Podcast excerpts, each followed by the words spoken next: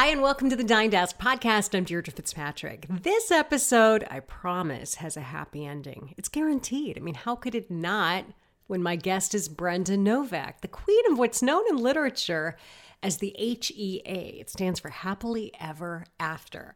Brenda is a New York Times and U S A Today bestselling romance novelist of seventy-five books. seventy-five. Her latest book is called The Seaside Library, and she has the greatest book tour ever planned for this spring. We'll talk about that in this episode and how you can catch up with her. I met Brenda more than a decade ago, and well, several dozen titles ago for Brenda, and it was one of my favorite stories I've ever done. And I what I remember about it is how much I enjoyed the day that I spent with Brenda and her husband, Ted. It was just magical. You ever meet somebody and you're like, how are we not best friends already? she, she just had this incredible energy to her and happiness about her story. Now, her personal story was a journey from a mom who was working as a loan officer to a woman who dreams up romance in a guest cottage behind her home. That's what the story was about that I did all those years ago. In fact, I'm just going to play it for you. This is the T V story that explains how Brenda got into writing in the first place. And that alone sounds like the plot out of a movie. So here it is, at least twelve years ago.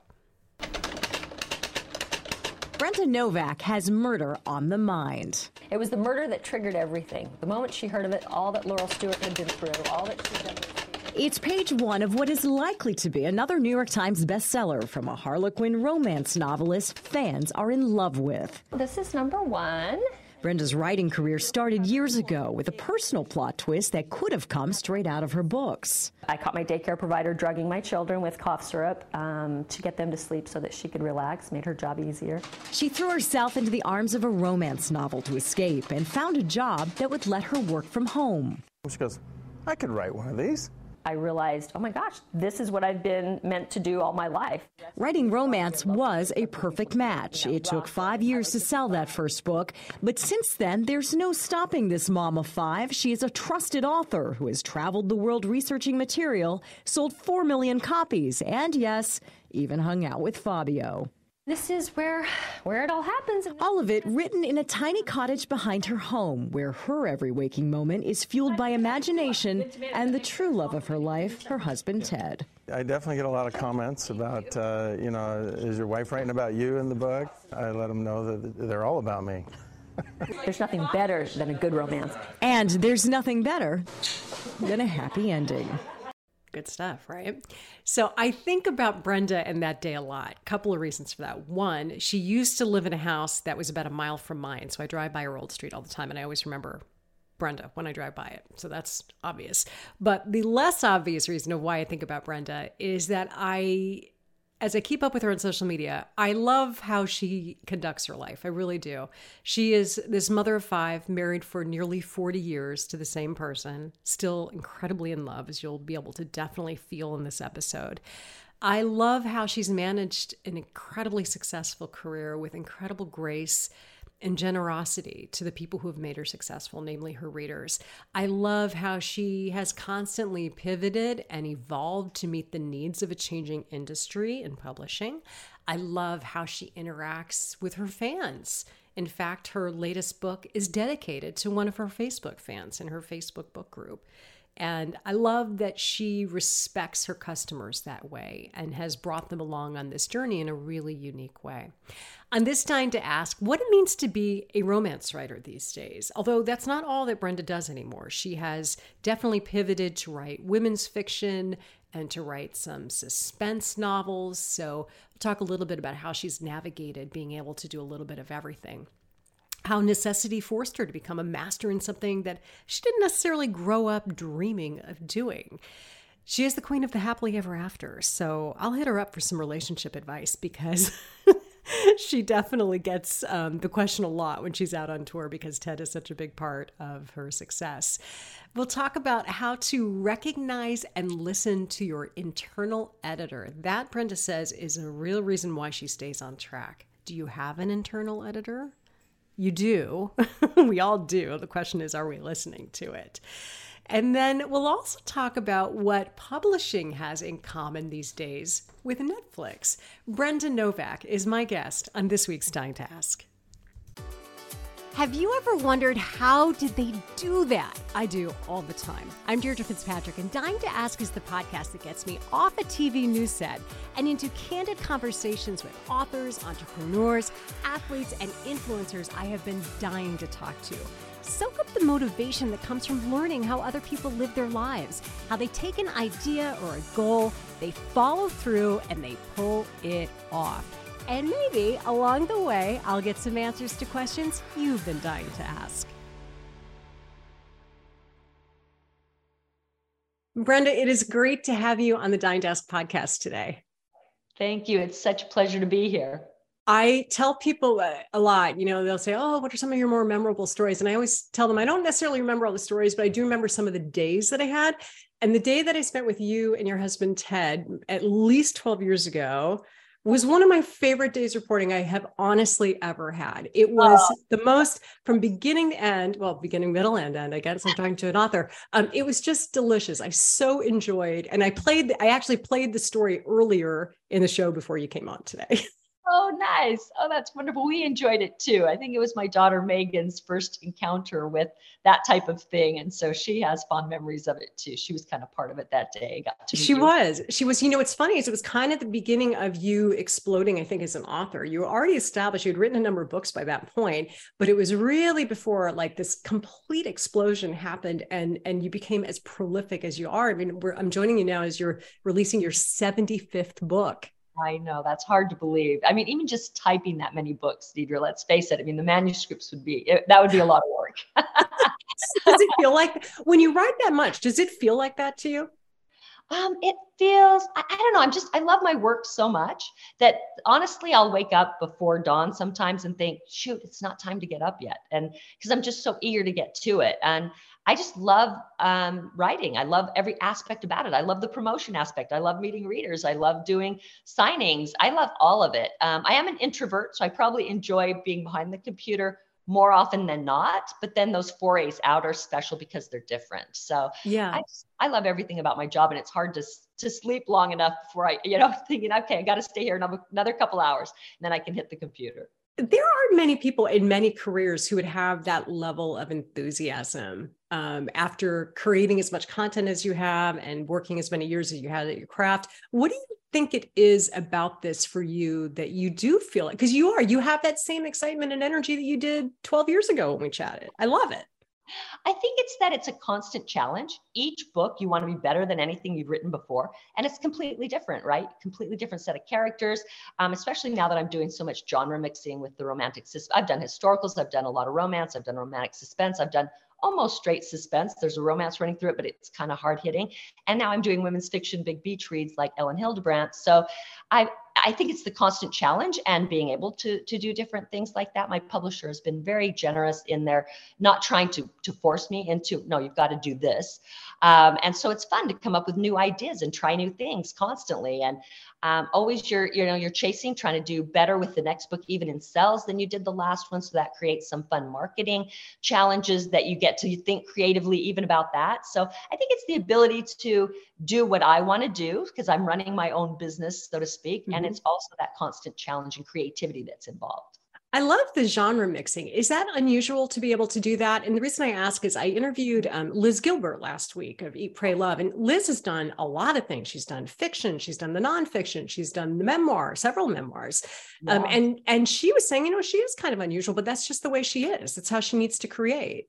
Yeah. Yeah. I mean, I think it's not extremely unusual. I think it's becoming more common. And there used to be a time when publishers would say, oh, if you're going to write a suspense novel, we need to change your name. And we probably need to go with initials so that they'll think it's a guy because guys sell better in suspense. So they would, they would do this thing for marketing. And now I think they are learning that readers are very smart and they can take cues from the cover. You know, if there's a knife with dripping blood, it's probably a suspense novel. Even if- it's probably, no. It's probably not one of her romance novels.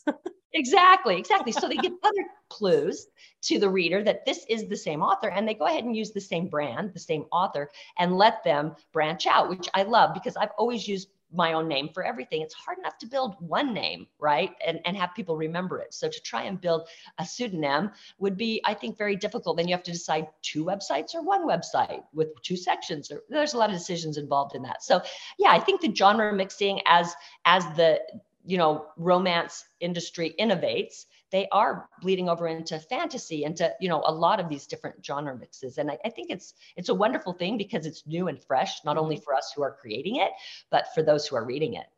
What about the, the marketing? You've mentioned marketing, you know, already like maybe three times because it is such a big part of an author's job these days. Yeah, totally new. It used to be that publishers were like, thanks, little girl, you know, we'll take care of the rest.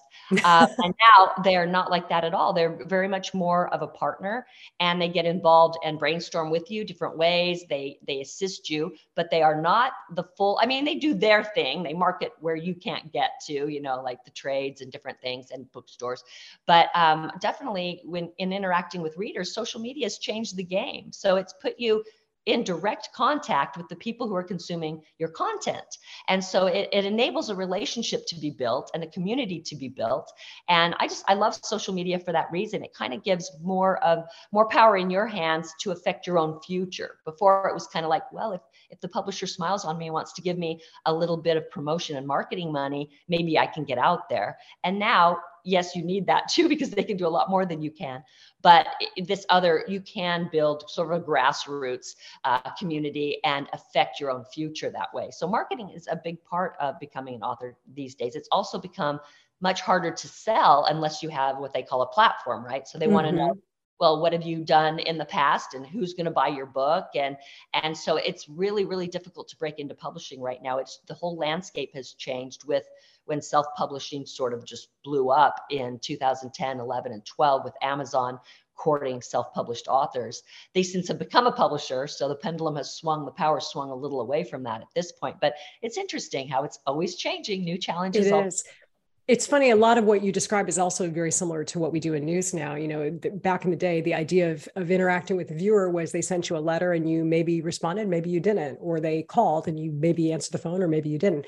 And now there is an expectation, much like there would be for somebody who wants to sell books, that you do have that kind of community and some level of access, which, as you said, does make it kind of fun because at least you know who your, your customer is.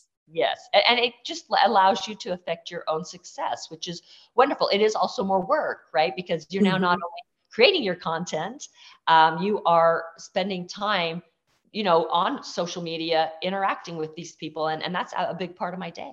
This is, I mean, it's fantastic advice for anybody who's any kind of an entrepreneur. Yes, it's, uh, social media is a huge element now. And I really feel like with people's attention to small businesses too, we're sort of in, and that's a beautiful thing because it gives people, the smaller guy, a chance through social media to be heard and seen and connected with. So you are, every article I read about you these days talks about your interactions with your readers and, and how personal a lot of it is. I think your last book or your latest book is actually dedicated to one of your more prolific viewers or readers on, on your Facebook page. Yes. Yes, it is. Actually, I dedicate one book per year to somebody in my book group because we do some fun things with, I have a reader challenge where when I don't have a book release out, I actually introduce my readers to a different author. We feature a different author each month. And when they read that book, there's incentives and we have the book group meeting um, where the author actually comes and, and well, online, you know, we do the, the Facebook Live, or sometimes we travel to meet them. Like we've been to um, the Isle of Jersey to meet Peter James and sat in his beautiful English manor. It's gorgeous, this, this house. Um, and, you know, with his dogs right on the couch next to us and interviewing him for the book group. So I can give them sort of an inside peek of what these um, other authors are like. And we've done, you know, uh, really big name authors, Kristin Hannah, we've done Robin Carr, Susan Elizabeth Phillips is um, hopefully going to become coming up soon. We've got, we just did J T Ellison, we've done Allison Brennan, and we've done Sandra Brown. And I mean, just so many, so many, we've been doing it now for six years. So that's one thing that I think readers really love about my group is that it isn't just all about me. It's about yeah. reading and our enjoyment of reading. And we have different genres. Like we, J T Ellison was our suspense title for March, or was a suspense title. It was for March. Um, and that's our only suspense for this year, but we do women's fiction and we do romance and we do, and um, we may even do a mystery in the future. So we just, you know, try and mix it up and keep it fun. Um, during the pandemic, it was very hard for a lot of women who were older, especially because they were cut off from their family, living alone. And so my husband turned into Bingo Ted, and we'd play once a week, you know. And, I remember seeing this. Yeah. Yeah. Yeah. Just things to, to make them happy and brighten their day and, and make them more connected to people so they didn't feel so alone. And it was helpful to us because we got to connect with them. And uh, so it just has been, uh, the group was, when Alexa suggested it to me, I was pretty exhausted because I had been doing a lot of fundraising for diabetes research. And it was mm-hmm. just a huge endeavor. For ten years, I ran, ran an online um, auction, and it was like having a second job. Right. And so when I finally kind of just got too exhausted, I thought, okay, I got to pause this for a little bit. She hit me with this book group, and I'm like, no, I know what it would take to build that. Like, it's so much work. I don't know if I can face that kind of work. And she's like, no, it'll be fun. And, you know, we'll, we'll read all these books. And so she sort of talked me into it. And I'm really glad she did, because it's turned out to be the connections and the people in there are the real true value in it. Of course, you know, you build something like that thinking, oh, it'll be for promotion and they'll read my book when it comes out, which thankfully they do. But it's it's more about, I mean, they have book buddies in there, and and they come out to see me at live events, and I get to see them in person and get to know the people I've been interacting with. And so it's more about the relationships than anything. Right. Isn't it funny how much energy you can get out of something as long as you're finding it meaningful and fun? Exactly. If you have That's, those two yeah. things, you find the energy to do almost anything. Right. That's absolutely true. Are you still cranking out three books a year? Is that still your average? Yeah, that's what I'm doing. Yeah, even though I only had one release, this is my first release in a year, which is the first time in my twenty-five year publishing history. Slacker. I was still writing, uh, but my publisher was stockpiling them because they want to bring them out in rapid succession. So after Interesting. That, I'm going to have a trilogy that'll be boom, boom, boom, and then my next big beach read. So um, we'll have five within a calendar year. Um, wow. You know, which is, I didn't write five in a calendar year, but they stockpiled two from this year. So that's actually kind of a fun marketing strategy in its own. I kind of yeah, like that actually. It. Yeah, it's the yeah, Netflix phenomenon, right? Where they're so totally used to watching. Binge. The same thing with reading. So I have so many readers tell me, I won't even buy the first book of a series till it's all out. They feel like telling them, oh, you might want to buy it at least and save it up, because that might signal the publisher that no one wants the series and you may never get the end of it. Um, but that's why too, I think publishers are responding to that need for quick, you know, like, okay, you love the first book. Here's the second, here's the third within a you know couple months each. That's fascinating. I love knowing people's process, regardless of what they do for a living. So take us through, what is an average day like, or a week? What What are your uh, weeks like these days? Uh, I just, I'm busy, busy, busy yeah. always. But uh, my husband tells me I'd be going Mach one with my hair on fire, no matter what I was doing. So I think it's true. Just, he's He's a wise man. But yeah, no, I get up and hit the computer right away. I do. First, I handle email and stuff because I think it's it's uh, easier than creating. So I think you tend to procrastinate the harder stuff, right? So I'll I'll do some stuff online, make sure I have you know whatever I want to post, and interact with my group and let some posts through of what they're doing, and then I settle into the writing. And I just I write all day. It's just like a regular nine to five job for me, only it's a little longer than that. Um, but when Ted comes home, then I quit, and we enjoy dinner together, and we work out together, and we watch T V. And m- right now we're we're huge Kings and and um, Warriors fans. So with all the basketball games that have been happening, it's been, we haven't been able to watch anything else. We just watch basketball every night. Well, it's a good year, especially if you're a Kings fan. That's true. That's not so good for Warriors. They, they have been struggling, but um, for Kings, I, and it's their turn, man. I'm so happy for them. Yeah. What, what are your tips when it comes to creativity for people, whether it's writing or creating something else? It feels like, especially post-pandemic, having that thing that is just turned on in your brain that's not maybe your nine to five job is really more important than ever before. What are yeah. your tips for unlocking your creativity? I think you have to unleash yourself. I think our internal editor is so intense. Oh, they won't like this. Oh, I can't do this. You know, and you hear that and it, it's It tightens you up and stifles this creativity. But if you can relax and write something you would love, just only please yourself. Don't think of anybody else. What would you love to read? What story? What do you want the characters to do? And that just gives you the freedom to put it all out there. And then once you have it all out there, you can shape it and mold it however you want, right? Then you can take a little critical input and say, oh, you know, it's to this or to that, or this character isn't believable, whatever. And you can always fix that. You know, I think it's Nora Roberts who said, I can fix a bad page, but I can't fix a blank page, something like that. I'm paraphrasing mm. that. Um, and that's so true. So I think it's giving ourselves the license to be bad if we, if that's how it starts, right? Give yourself permission for it to be bad. Doesn't matter. just get it out there and then fix it into, you know, you can make it perfect in your own mind once you get it out there. Um, so I think that that is probably my biggest tip for creativity, is just to allow it. A lot of times we stifle it. What do you do to protect your bandwidth? Oh boy, I think it's important to protect yourself emotionally. I find that th- that writer's block for me is a really good thing, in that um, it stops me from taking the wrong path down a book. I don't plot my books ahead of time because then I'm bored. I want to know mm. what happens, kind of like the reader. I want to discover it. And your subconscious sort of seems to jet out a little farther than your conscious mind. So it kind of knows where you're going, and it'll just turn off the faucet, so to speak, if you go down a wrong thing very quickly. Suddenly the creativity will just dry up for me. And I used to panic and think, oh my gosh, I've plotted myself into a corner. And now I've I've done it long enough to know, wait a second, this is my brain telling me I'm take, I've taken a wrong turn. So I have to retrench just a little bit, a few chapters, or even I'll start from the beginning, just read it all the way through and go, okay, it's solid here, solid here, solid. This is where the break is. And then once I fix it, I'm off and writing again. So in that sense, writer's block is a very positive thing for me. Where the other kind of writer's block is when something tragic happens in your life, right? And you're struggling to cope, whether that's mm-hmm. divorce or the loss of a child or or whatever horrible thing could happen. Often, you know, those things happen to people. And those are the toughest things to get through. So I have to protect myself emotionally, I would say, um, make sure that I keep my relationships healthy and happy. I think that that protects my ability to create. Um, obviously, you know, being wise and taking care of things financially so you don't get into a jam, just looking ahead a little bit and trying to manage your life well really helps.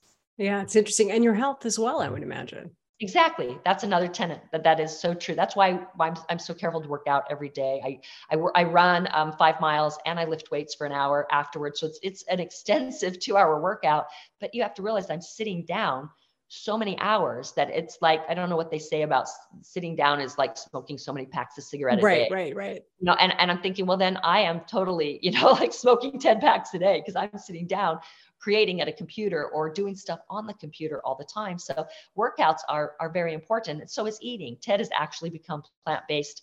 Um, and he pulled me into it kicking and screaming. I was not going to give up meat products. I did not want to be that couple that nobody wants to fight over because they don't know what to feed, you know, what to feed you. And I'm like, no way are we doing this. But he forced me to watch so many doctors and scientists that he was studying that I'm like, oh, we have to do this. It, it is really what's best for us. And it's created such a change. My H B A one C was creeping up to pre-diabetic. Uh, my cholesterol was high. The doctor was talking about, you know, putting me on medication to lower my cholesterol. I'm thinking, I feel too good. And I'm too young to be on any medication. I'm not going to do this. And, and so then we had to change our lifestyle. So now my cholesterol, within a year, the doctor was like, wow, like I am way down, you know, not even close to pre-diabetic. My cholesterol dropped a hundred points. Um, I feel more energetic, all the little weird things that were going wrong with me. Like I'd play pickleball and my feet would be, feel like needles were sticking up the bottom of them after like an hour. And now I can run five miles and then go play pickleball for three hours. My feet feel nothing. They feel normal. Like when I was young. That's amazing. Uh, so it's, it's fixed everything. It literally has fixed everything. So I feel like, you know, we sleep great. If, as long as you get good rest, you eat well, you work out, that's the best you can do. Then, then the rest is genetics, you know, and something yeah. we can't control. I always do you, know I lo- do you know what I love about you though? And, and you have done this your entire life. From the time you made the decision that I need to be home because I can't trust my child's caretaker in the day when I'm at work, you have just looked at problems and said, I need to be in control. I need to make a change. I need to do something that will allow blank to happen. Where does that come from for you? I think it comes from, I beat myself up if I, if I cause my own problem. Like that's when it really upsets me. If something happens that's out of my control, that's just a tragedy. That can happen to anybody. But if I cause my own misery, I get mm. so mad at myself. And it seems so stupid to me because I think I could have avoided that. All I had to do was look down the road a little bit or change my eating habits or get more rest or, you know what I mean? So I just, I don't know where that comes from, but I just hate causing my own misery. I just don't want to be the cause of it. Um, and there's plenty of misery out there to find people, even if you don't cause it, right? There's so many right. decisions other people make that hurt you. Um, you know, maybe your children. The, the irony being that you ca- meaning being that you cause misery to your characters sometimes. You like yeah. the misery you can create. Exactly, exactly. But then I show, and that's that's one thing that's beautiful about reading, if you think about it, is yeah. you show these characters overcoming problems and right. even really steep challenges. And I think that that's just inspiring to people, because you're thinking, you just saw somebody do it. Yes, it was yeah. fiction, but it's it's just inspiring you to try and And okay, I can overcome this and find happiness and solve this problem too. And I just love yeah, that. It's really charting your own plot, right? Yeah, your real life plot. Okay. I've got two more things I want to talk to you about. Um, yeah. Let's talk about Ted, because I remember twelve years ago when we did the T V story, one of the things that my partner that day and I talked about afterward was how much we enjoyed your relationship, which I know sounds bizarre, but what I loved was how much fun you guys seem to have together, but also how supportive you were of both, both ventures that you're both working on at the time. And I, it strikes me that for somebody who is known for the happily ever after, you have your happily ever after. So I'm curious to know, do your readers ask you for relationship advice a lot? And if so, what do you offer to people? Yeah. Yeah. Um, they don't ask me for relationship advice, but they do love and adore Ted because he loves people, right? So he gets involved. Right.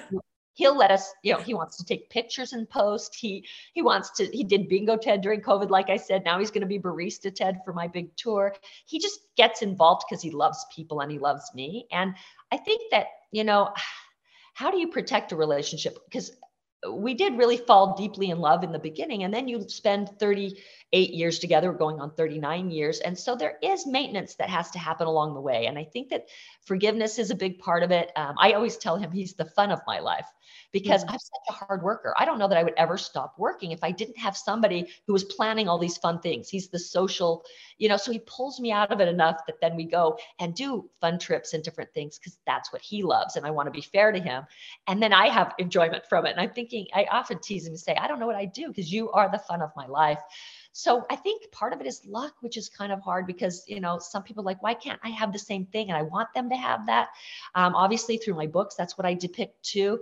And, you know, we've had our challenges. I, I don't mean to paint it as idyllic because, you know, that that's not real. Um, we've had our challenges too. And times I think that you fall more in love and then you kind of, it kind of goes like this, right? Mm-hmm. Closer and farther and closer and farther. But um, you have to just really protect that. I think you have to spend time together. I think you have to be fair. I often tell him he's a generous person. And I think I'm a fair person. So if somebody's generous huh. to me, immediately fair back. They're generous, I'm fair back. You see what I mean? So I give him more credit in that because he doesn't, he doesn't keep track. He never counts. He's just generous. And I just, that's such an elixir for me. I just love that. And it enables me to give as much as I want because he's so generous. I don't have to think he's just take, take, taking, you know, there, you run into some people who are like that. You just can't give yeah. them enough. And so a lot of it is the personalities. I think the mix, if you, if you're married to a generous person, a generous and a generous person work, and a generous person and a fair person work, and two fair people work. But if you get a taker in there, oh, it's kind of hard. And I don't know. It's challenging. Yeah. That, then it's really, really hard. And, and I mean, I'm not a psychologist or anything, um, but I do love to analyze relationships. I do love to do that. And I do a lot of yeah. analysis of, of relationships and stuff just that I see around me. Ted will hear me talk about it. And Uh, obviously, but uh, I just, yeah, I use that for my character building, a lot of it. Right. No, yeah. that makes a lot of sense. Okay. So the two of you, as we wrap up, you two, you're heading out on quite the adventure for your next tour. You have converted an Airstream trailer into basically a book stream. Explain yeah. what the plan is. It's fantastic.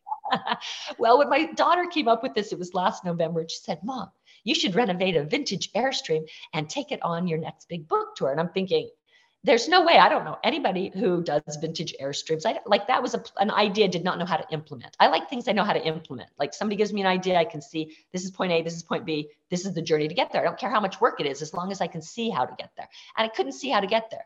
So I was, no, no. And, and Ted heard us talking. He goes, well, Brenda, you know, our, our neighbor, Mike Seipolt, um, down the street just moved to a bigger property so that he can renovate Airstreams. They sold their um, gymnastics gym. No way. That is so random and weird. Like there's no way. So I said, well, what are the chances that Mike has time to do one, that he has one that I can afford and that will be the right size and will work for us? So I'm like, still long shot. You know, he said, well, we, we can call Mike and see. So we called him up and Mike said, you know what? I have this darling little nineteen sixty-three Globetrotter that has already been gutted. So you don't have to waste the inside and I can give you a good deal because it's already been stripped and that's how I bought it. And I was like, this is uncanny. And then meant to be. Yeah, meant to be. Because then Ted said, I'll take two months off because um, he sells solar. And he said, I'll take, or he is a solar contractor. He said, I'll take two months off and um, we'll, and I'll drive you. So at that point, I'm thinking, oh my goodness, I have the three most important elements. I've got to do it. I have a big book coming out that I love, that I think my readers will love. And I can go around and I can meet as many of my members of my book group and readers as, as possible. But the problem was when we started charting the journey, we got this big map out and we started measuring all the distances of how far we could travel, pulling a trailer feasibly in one day. And by the time we charted our journey, it literally looks like the outline of the U S and it's one thousand miles, and it extended into two months and wow. thirty stops. So we are, we're like, what did we get ourselves into? This is going to be quite the odyssey, but I've always wanted to see America. And Ted and I are getting older, and I feel like these two months together, Um, they're going to be wonderful. We're just it gonna- sounds magical. And he has learned his barista skills. He's going to be doing coffee drinks along the way. I mean, yeah, we put a little, this is amazing, bookshop. So it's a totally coffee shop slash book, bookstore. And we are going to, he's perfecting unique Ted drinks. Ted loves to be creative and, and just make stuff up too. So he has some really fun drinks planned for people. And we've, I've been testing them, you know, and we bought this latte machine. And, and so we've been having a lot of fun with that aspect too. So people can come out and get a signed book. They can get our whole tour package. Lexi had this design, which I think turned out really cute. It shows the Airstream. Oh, it's great. Um, yeah, isn't that cute? And and the books inside it in the little coffee shop, and and for the tour, it's for the tour packages. And so people can come out and get a copy of the book. Um, this is the new book, uh, The Seaside Library. And so, yeah, we're excited to meet everybody and have, serve them a drink and, and have our launch party. We're actually going to start here in Sacramento. And tell us what The Seaside Library is about. Oh, The Seaside Library is about three um children, well, high schoolers. Um, when they were in high school, there was a, a man and two women, and they lived on this island, or two girls, and they, um, the island is very much like Nantucket, and they were very close because they were year, you know, they're year round, and it, the tourists would come and go, but they they hung tight. And and then one of the tourists, a young girl of twelve years old, goes missing, and um, the the boy Cam was the last to have contact with her. And so suspicion sort of falls on him, but Ariana and Ivy are, are so, you know, they love him. They, they know he's a good person and that, oh, there's no way. So they kind of lie. They do lie to cover for him, to give him an alibi. And they're so sure they did the right thing as juniors, you know, they're just best friends. But then of course time goes by. And when this girl's body is discovered a decade later, all of this comes back to revisit them as adults, this decision that they've made. And you have to ask all these questions of, did I do the right thing? Did I should, did I hamper an investigation that should have happened? Could he be guilty? Um, what about the girl's family? I mean, they deserve answers. They still don't have their answers and they're suffering. And so it, it brings these three friends. It's kind of something that drew them together at first, but almost threatens to splinter their relationships now that this is all coming back up again. And so Ariana, who has moved away from the island, returns for the summer, and she's thinking about whether she should come forward, and she has to face Cam again, and, and Ivy stayed there. And so anyway, it's it's basically about this, these relationships and when you can oh really- God, I can't wait to read this. It sounds so good. I'll have to send you a copy, or maybe you can come to the launch party. I would love to. I have would you. love, I would love it. So what are the best ways for people to keep up with you these days? Um, brenda novak dot com has all of my events and uh, has my store where you can get autographed copies, or you can get them at any bookstore. Um, you can get get them along the tour, and we pass all of our sales on to the indies that we are visiting because we want to support them. So that's probably one way. Uh, Facebook is another way. I'm very active on Facebook. Like I said, anyone's welcome to join my book group there just by putting in Brenda Novak's book group in the search box. You can find it, and uh, follow me on my author Brenda Novak page too. It was so good to catch up with you again. Oh, it's great to. I'm not. I don't want to wait another twelve years though. Okay. Okay. Yeah. Definitely. This week's What I'm Listening To is an episode of a podcast called Rethinking with Adam Grant. I'm sure you have heard of or seen Adam Grant interviewed before. He's the organizational psychologist. If you haven't heard Adam speak, look him up on YouTube and listen to some of his TED Talks. Adam is fantastic. Now, he primarily does organizational psychology with how it relates to productivity and how we interact with our, our work colleagues. In his podcast, however, he branches out and brings in other experts to talk about how to rethink the way you do life from a variety of perspectives. So this week's What I'm Listening To ties in with fiction, since we just had Brenda on, And I'm going to recommend an episode that aired on March fourteenth of Rethinking, and it's called The Psychology of Fiction with Jennifer Lynn Barnes. And so Jennifer Barnes is a fiction writer, but she was a researcher in psychology before. And the whole episode is about what draws us to fiction, like what Brenda writes, and why we desperately need it, what it does for us. So I can't recommend it enough. It's so interesting, and it will make you think about the books that you pick up, I think in a slightly different way. If you have a minute to share the podcast, I would love it if you would. It's easy to do on Apple Podcasts. If you look for the three little dots in the top right-hand corner of what you're listening to right now on your phone, hit the dots. It will bring up some options for you to share it. You could text it to somebody, you could email it, or you could just take a screen grab of the episode and share it on your social media accounts. That is the easiest way to get the word out about the Dying to Ask podcast. I'm Deirdre Fitzpatrick. Thank you for listening today. Thanks to Brian Lau, as always, for putting these episodes together. And we'll see you next time on Dying to Ask.